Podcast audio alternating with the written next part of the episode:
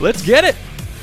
Broadcasting from the great state of Oklahoma, this is Raw Tools. Thank you so much for being part of our day and letting me be a part of your day wherever you may be.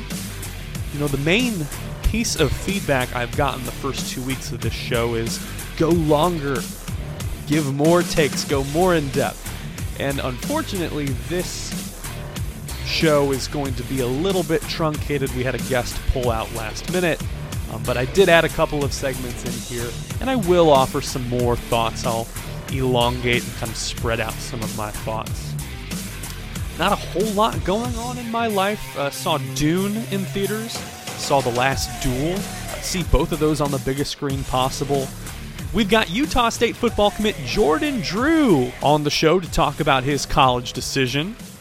I want to start today uh, by giving a slap on the wrist to the SEC. Athletic directors, administrators, university presidents, the commissioner, who we will not name, because for the second time in 10 years, they've added a school from the state of Texas and they picked the wrong university. The better fit, even though it's counterintuitive, is Baylor.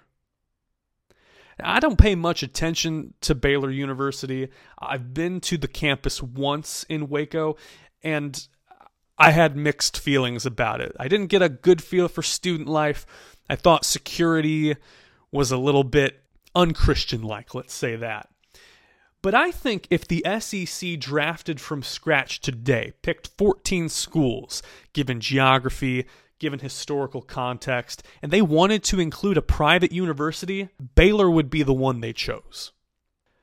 This is a school who's rebuilt its football program successfully three times in the past 10 years.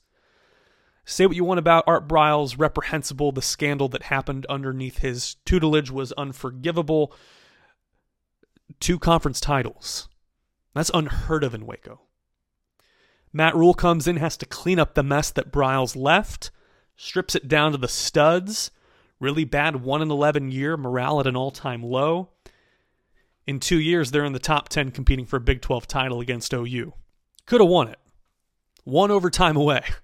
And now you have Dave Aranda. COVID season, 2 and 7, not inspiring. Now they're in the top 15 with a win over Texas, could go higher. And this is not a knee jerk reaction to their win over the Longhorns. Anyone with any critical thinking skills could have told you that Baylor should have been favored in that game, given the way those two teams were trending.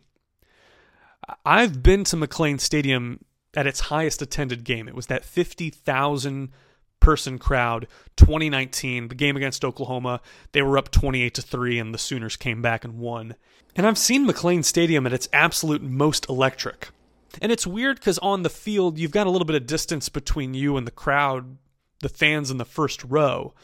You know it's loud, but the sound kind of filters down in a weird way. It's an open air stadium and it's it's got a unique vibe to it. But I've seen it at its absolute best, and I think they could hang. I really do. And speaking of McLane Stadium, it is brand spanking new. It's right on the river. It is an absolute beautiful stadium to look at. It's electric. You want to bring back sailgating to the SEC or add a school that can give you sailgating? I know that there are other factors in play when it comes to which institution do we add to an elite athletic conference. You got to figure the size of the university, TV revenue streams, the profile, the student body, the Olympic sports, academics, everything. And UT Austin was a home run choice, an obvious choice. But from a strictly competitive athletic standpoint, I think Baylor was the better choice both times over Texas and over A&M. A&M maybe retroactively. But I'm going to throw some numbers at you and you tell me what you think. Last 10 years, up to this day, November 2nd, 2021, football program wins. Texas 77, A&M 90, Baylor 85. Since 1996, the kickoff of the Big 12 Conference, conference titles Texas 3, Baylor 2, A&M 1. Men's basketball national championships. Baylor 1, Texas 0, A&M 0. Women's basketball titles, all of these happening since 1985. National championships. Baylor 3, Texas 1, A&M 1. I know people look at UT Austin as this flagship university, big titan, will bring in a lot of money to whichever conference it, planned on joining. It joins the SEC. When we talk about tradition and, and writing history, the winners write history, and Baylor's winning. They've been writing the most out of these Texas universities. Let's look at private universities in the southern part of the United States the FBS schools that compete at that level. I think there's about eight or nine. I might be missing one, but let's take a look here. Vanderbilt, Tulsa, Miami, Rice, SMU, Tulane, TCU, Wake Forest, and Baylor. If you had to pick one of those schools to join your conference, which one makes the most sense? I think it's Baylor. Waco's a decent market, decent college town. And by the way, you might be saying, yeah, they couldn't hang in the SEC, and, and you might be right. It'll take a, a learning curve for any new member to recruit and develop at that level, even Oklahoma, even Texas. And some of the schools that have already joined, Missouri and A&M, they have had trouble adapting. I'll throw one more thing at you. Baylor 2022 recruiting class for football, 33rd in the country. Not great, it's okay but better than all those private schools I just listed. Better than Miami. Better than TCU. Better than Vanderbilt. I think if you threw this idea by most SEC fans, fans that cheer for an SEC school, they would say that Baylor is probably the rational option. Just saying. And I don't know if the university necessarily wants that. They might be comfortable in the Big 12, but I think they would hold their own. And again, I do not care at all about Baylor. I had a couple of friends go there. One could not stand it, was not into going to chapel every day, eventually transferred to Oklahoma State, and everything was right in the world with them. But they're turning heads. I want to talk about the Chicago Blackhawks scandal and how it's been mishandled. Uh, I'm going to approach this from a different angle because I know if you want to read up the details and the fallout from this case. Um, you can find that everywhere. And there has been some great reporting done in Canada by ESPN, by local outlets. So I'm not going to give the triggering details. I was thinking of another word to say. I really can't. I don't want to say anything controversial or bring up bad memories or hurt anyone's feelings. That's not what this show is about. I'm not going to do anything like that. But I'm going to approach this by discussing how the media covers this story and how it should moving forward. But first, we do have to get some facts out of the way, just some context if you haven't been following this story. I'm going to keep it as bare bones and brass tacks as possible. The Blackhawks got sued in May. Uh, a former player in legalese, anonymously, John Doe, says he was sexually harassed and abused by their then video coach, Brad Aldrich team puts out a statement that summer saying the allegations lack merit and, quote, we are confident the team will be absolved of any wrongdoing. Joel Quenneville was the head coach of the team back then, won three Stanley Cups with the Blackhawks. He says this is the first he's ever hearing of this alleged abuse. Quenneville, now with the Florida Panthers, entered his third season coaching them. Uh, independent law firm Jenner and Block finds that in May 2010, the same season that this alleged assault happened, Blackhawks leadership discussed the matter, and it included then President John McDonough, GM Stan Bowman, and Quenneville. The report said Quenneville was attributed saying that the team needed to focus on hockey. In June, after the Blackhawks won the Stanley Cup, the team told Aldrich that he could either resign or face an investigation. Which route do you think he took? No investigation took place. They parted ways. So this past week, John Doe is revealed to be Kyle Beach, a former practice player with the Blackhawks. He was a first round draft pick. Never played any games with the big league club. He's now playing in a league over in Germany. And he reveals his identity and comes forward with these allegations and shares his experience on Canadian Sports Center on TSN. And the interview is really tough to watch. I had to turn it off about six, seven minutes in uh, because of how emotional Beach was and how brutal this described experience was.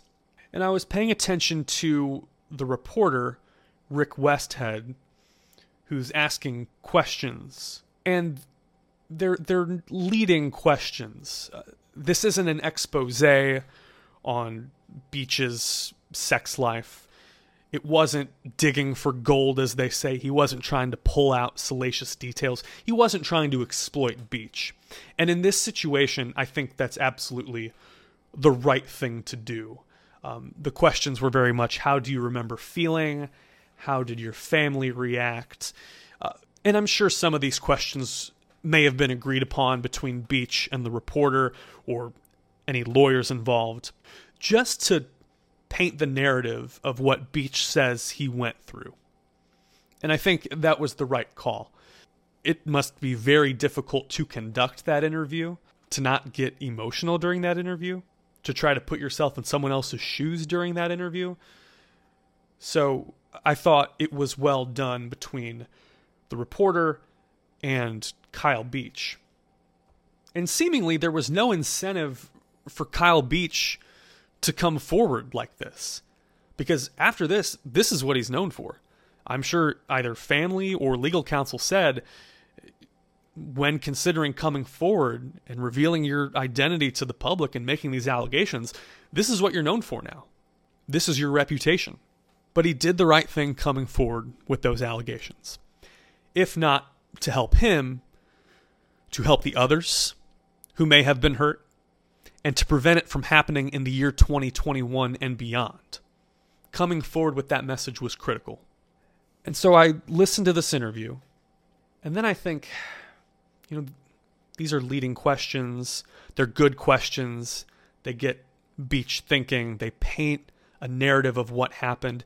And I'm thinking, this is 10 or 15 more questions than Joel Quenneville will ever have to answer about this. Quenneville resigned, or was forced to resign from the Panthers this past week for not taking ownership of this situation 11 years ago. In particular, the statements that he made this summer and what was revealed in the Jenner and Block report were contradictory. I can't say 100% certain that he lied, but it appears that way. And is going to be out of the NHL and out of hockey for a long time.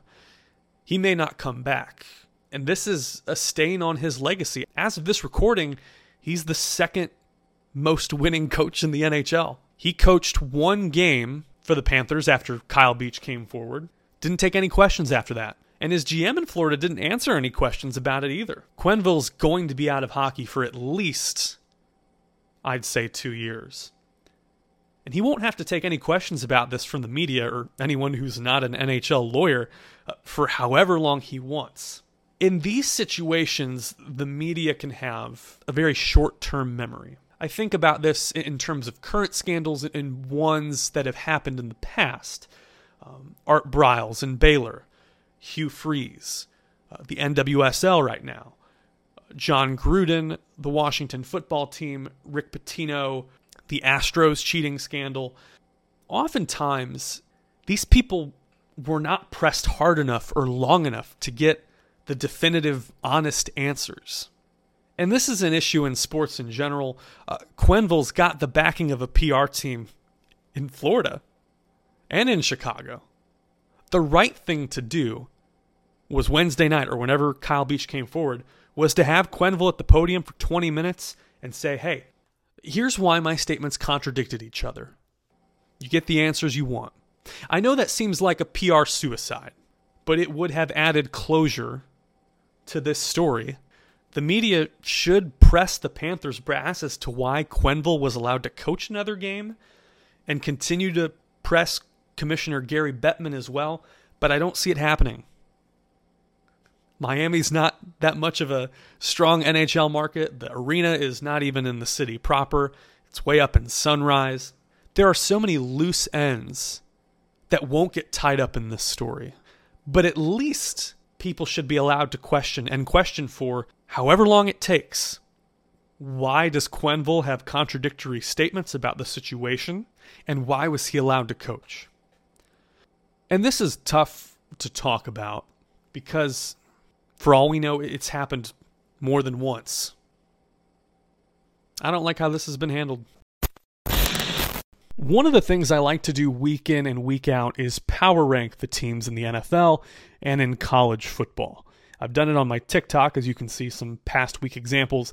I sprained my wrist pretty badly a few weeks ago, so I stopped doing it because I didn't want to touch my phone and hold my phone that way. Uh, but week in and week out, uh, we like to see where the teams stack up, how they've changed as the season progresses, which teams have been exposed, and really kind of challenge the standings and try to paint a clear picture of who the 10 best teams in football are. So this might become a regular segment here. We're going to start with our top 10 NFL teams as of today, Tuesday, November 2nd. Yeah, yeah! 10. The Ravens. Uh, the bye week put them in first place in their division, and they were exposed briefly in that blowout loss to Cincinnati. I think it's a fluke. Lamar Jackson as a quarterback is going to keep you in contention, can do everything with his feet, throws a really pretty ball. The next three weeks for Baltimore look very easy between Minnesota, Miami, and Chicago. Should be perfect to get them back on track. Nine. The Bengals. They are one Mike White out of body experience away from being six and two. Some questionable calls late in that game as well for unnecessary roughness. The Bengals have a great quarterback. We're starting to see if Zac Taylor really is the coach of the future. Ja'Marr Chase, just an outstanding talent at wide receiver, should be rookie of the year. Eight the Saints, uh, for all the talk I did on the Jones report this past week about inconsistency at quarterback and a one dimensional type of game, they really proved me wrong in this win over Tampa Bay. Uh, they lost Winston, unfortunately, to an ACL injury, but then that's one of the most beautiful things about football. Trevor Siemian comes in as a backup, probably the third stringer to start this year behind Taysom Hill and Winston, and he outduels Tom Brady in a half of football. That's just crazy. Seven. But counting the body of work, I'd have to put Tampa Bay ahead of the Saints. Can't count them out this deep in the season. They've got a deep roster. They're the reigning Super Bowl champions and really won't give up their division crown. Six. Arizona, they could have won against Green Bay, and I probably would have had them number one. It was a last second pick, as you recall. Uh, they're the best story in football, and this may be some recency bias about the way that they lost. I think they can redeem their spot in a couple of weeks and assert themselves as the best team in the NFC. Five. I've got the Titans at five. I would have them higher, but it seems like they're losing Derrick Henry for the season at running back. He was an invaluable asset. Henry's got a broken bone in his foot, and now they signed Adrian Peterson to their practice squad. Seems like grasping at straws, but we'll see if AD has anything left in the tank. Four. The Rams. Everything is trending in the right direction. I know they lost to Arizona, but they've rattled off four wins in a row, and they just got Von Miller to add to their pass rush. You can imagine Von Miller and Aaron Donald being on the same field at the same time. The Rams could far and away take the NFC. Three. Dallas. Great teams find a way to win, and you've got to give credit to Kellen Moore and this offense. Even with Cooper Rush at quarterback, the game never really seemed in doubt for the Cowboys. Some great weapons between CeeDee Lamb and Amari Cooper, Ezekiel Elliott, and Tony Pollard in the backfield. This is just a great team all around. I'm really impressed with defensive coordinator Dan Quinn. Micah Parsons, probably the best athlete out there among defensive rookies. This is a great team, and this is the best roster that Dallas has had in years. Two. I think Buffalo is the best team overall in football.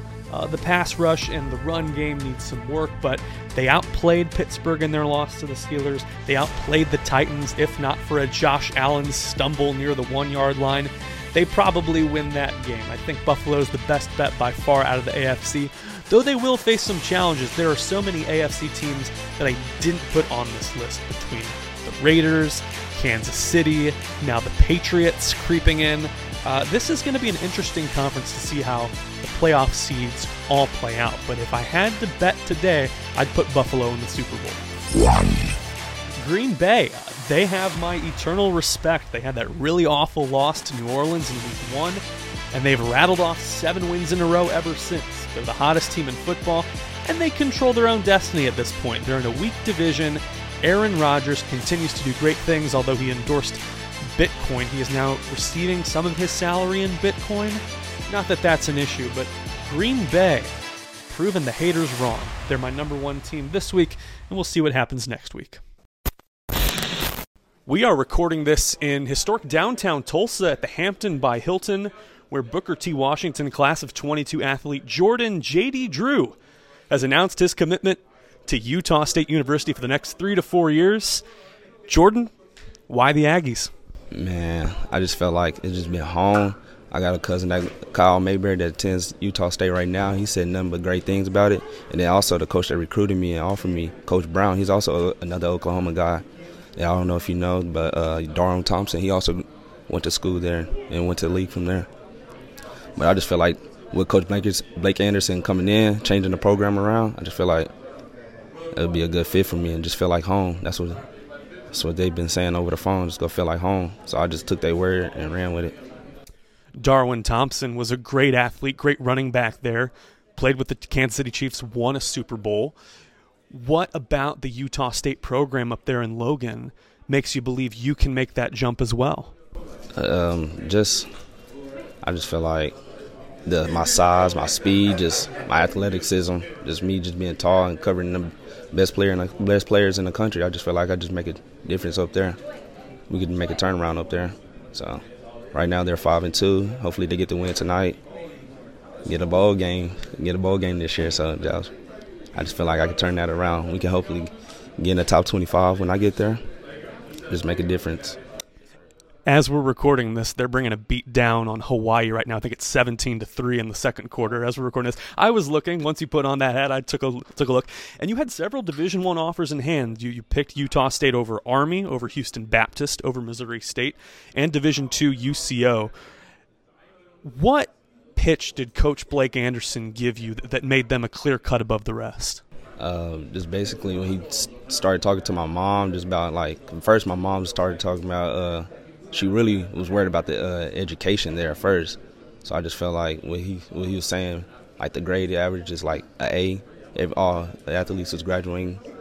So I just felt like just I just took his word and ran with it. Just I just trusted him. No, he standing out from different from all the coaches, the words that he was saying. So I just I believe believe that I just believe him. Yes, sir in recruiting, there are deciding factors that, that, that give some programs advantages over others. Uh, what stuck out to you? What factor stuck out to you that, that put them, the Aggies, above the rest? Uh, just calling on me, checking on me every single day, just showing them the love. Ask me how am I doing in school. Just call me during school. That's what I love about it. Uh, just other coaches, they'll text me one time, how am I doing, and then don't text back.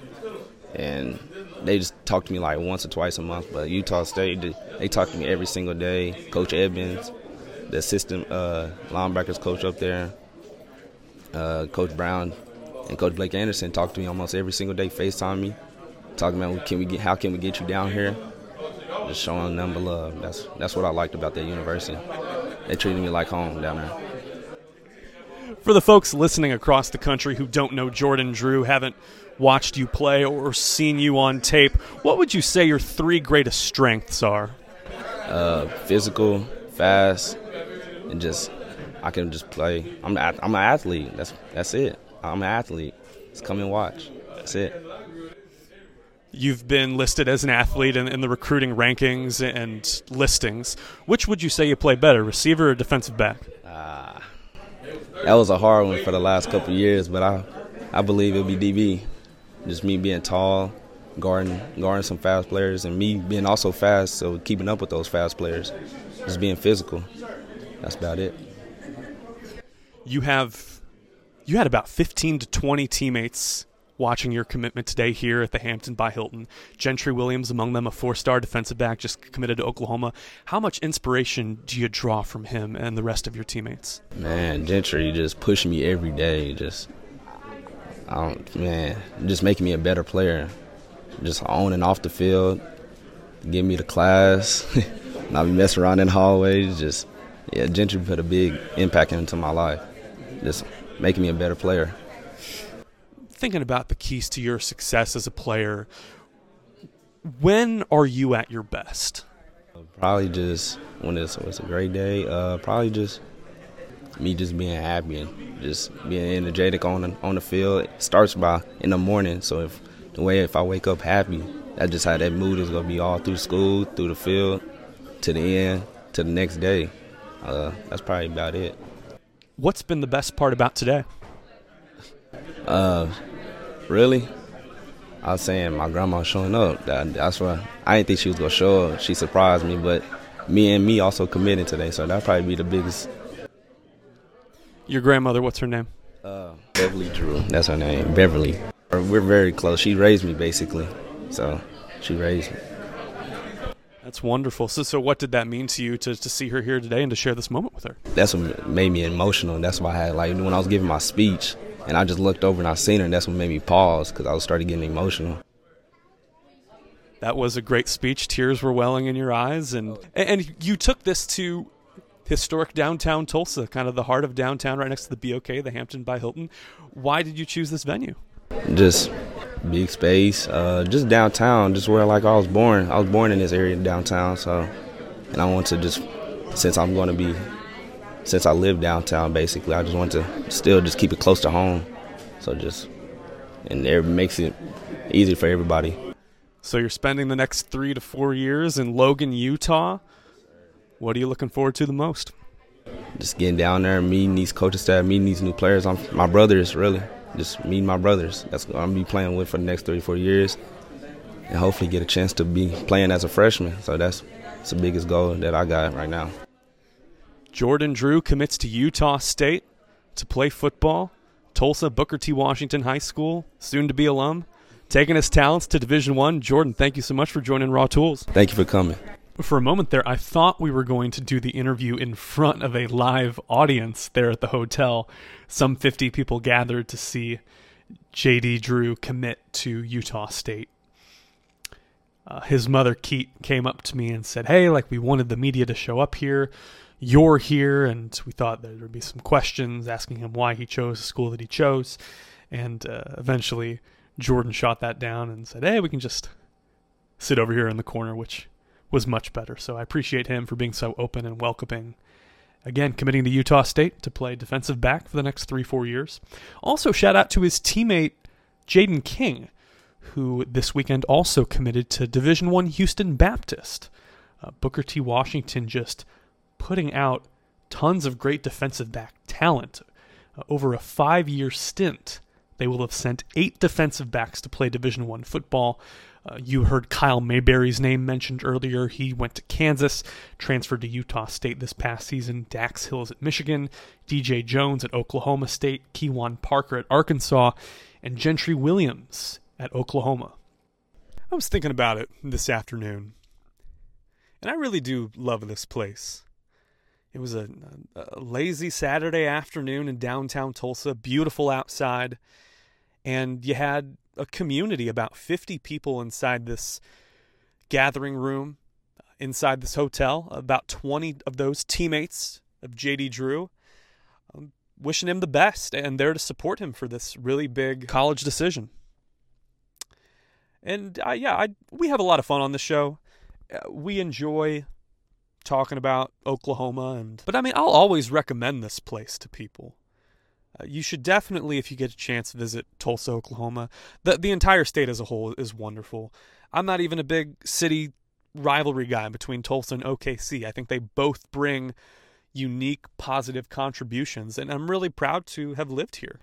yeah, it was just it really struck with me that there's a lot of unique character and love and community that you can find just everywhere inside this city. It's a beautiful place. In terms of top 25 in college football, I'm not going to do a countdown. Yeah, yeah! But I'll tell you how I would have voted in a poll this week.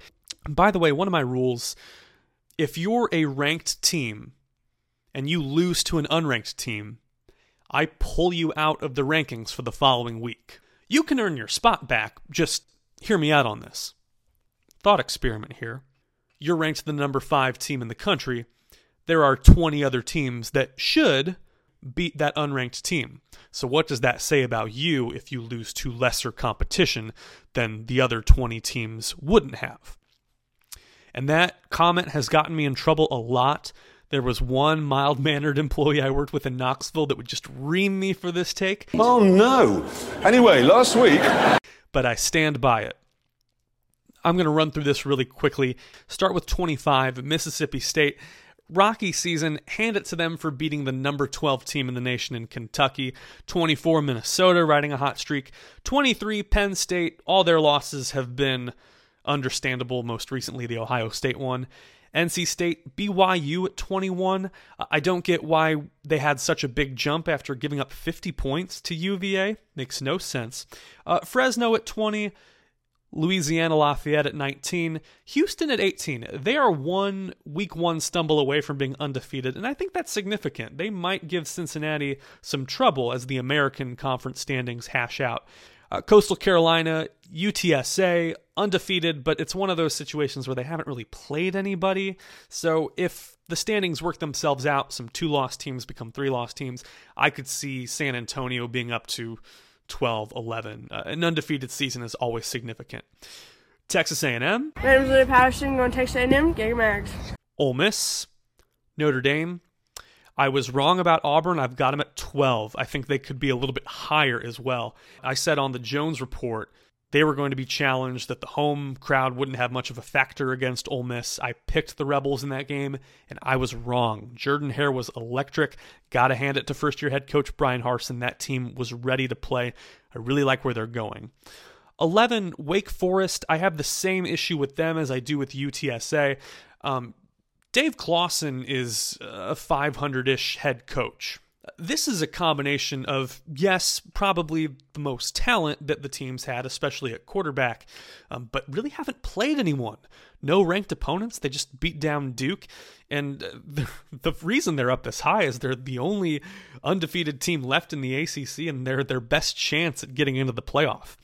At 10, I put Baylor. Uh, I think this team is way better than they're ranked right now in the AP poll. I think the Texas win was just another testament um, to how much this team has improved from year one to year two under Dave Aranda. But by virtue of the head to head, I'm going to put Oklahoma State at nine. Um, just delivered the beat down to Kansas, did everything you could ask for that week. Really love the Cowboys in this spot. At eight, I got Michigan. No reason to hang their head against Michigan State. They were with them till the very end in that loss. Uh, Oregon at seven. Ohio State at six. The Buckeyes lost to the Ducks earlier this season, but I think the way these teams have progressed, uh, the Buckeye defense is much improved from that game. And I think that everything is lining up for them to take the Big Ten. And by virtue of that, go to the playoff again. Cincinnati at five. Uh, they beat their one ranked opponent this year. They beat Notre Dame. If an SEC team loses between the ones I have up here uh, or if there are multiple loss Big Ten teams still up here in the top 10, I'd give Cincinnati the benefit of the doubt and I'd put them in the top four. But I was so impressed with Michigan State and Kenneth Walker, the running back, that I got to put them at number four. Three, Bama, just from a talent perspective, they had the little hiccup against Texas A&M, but they're well on their way to winning the division and going head to head with Georgia. Uh, two, Oklahoma, uh, nine and zero oh is significant. I know that most of those wins have been toss ups, they've been sketchy. They haven't really brought their best self to the field, but they stifled a lot of doubters and haters with the big win over Texas Tech this past weekend. And at one, UGA. They got 11 NFL players on defense. It's a darn good team, the best product the Bulldogs have out there. Right now, the favorite to win the title, and the only team that could stop them is Bama uh, due to recent circumstances, which I can't disclose, uh, there are going to be certain teams from now on that I am discouraged uh, to talk about on this podcast. And one has been referenced in each of the first two episodes. So if you're, for some reason, going back and starting from scratch sometime way in the future, um, you might notice a couple of teams that I won't be talking about moving forward. Um, just wanted to clear that up um, no malintent uh, on my part, uh, given what I am doing now. If that seemed vague, good. And that was the podcast. Thank you so much to Jordan Drew for coming on. Wanted to have someone on to talk about the Braves and the World Series, but alas, my guest pulled out last minute. You want my thoughts on it? Do you trust Dusty Baker to manage a seven game series? I sure as heck don't. Giants, Cubs, Reds, Nationals hasn't won a ring yet. I've got the Braves. I had the Braves before the series started. Look at my Twitter, I called it. See you next week.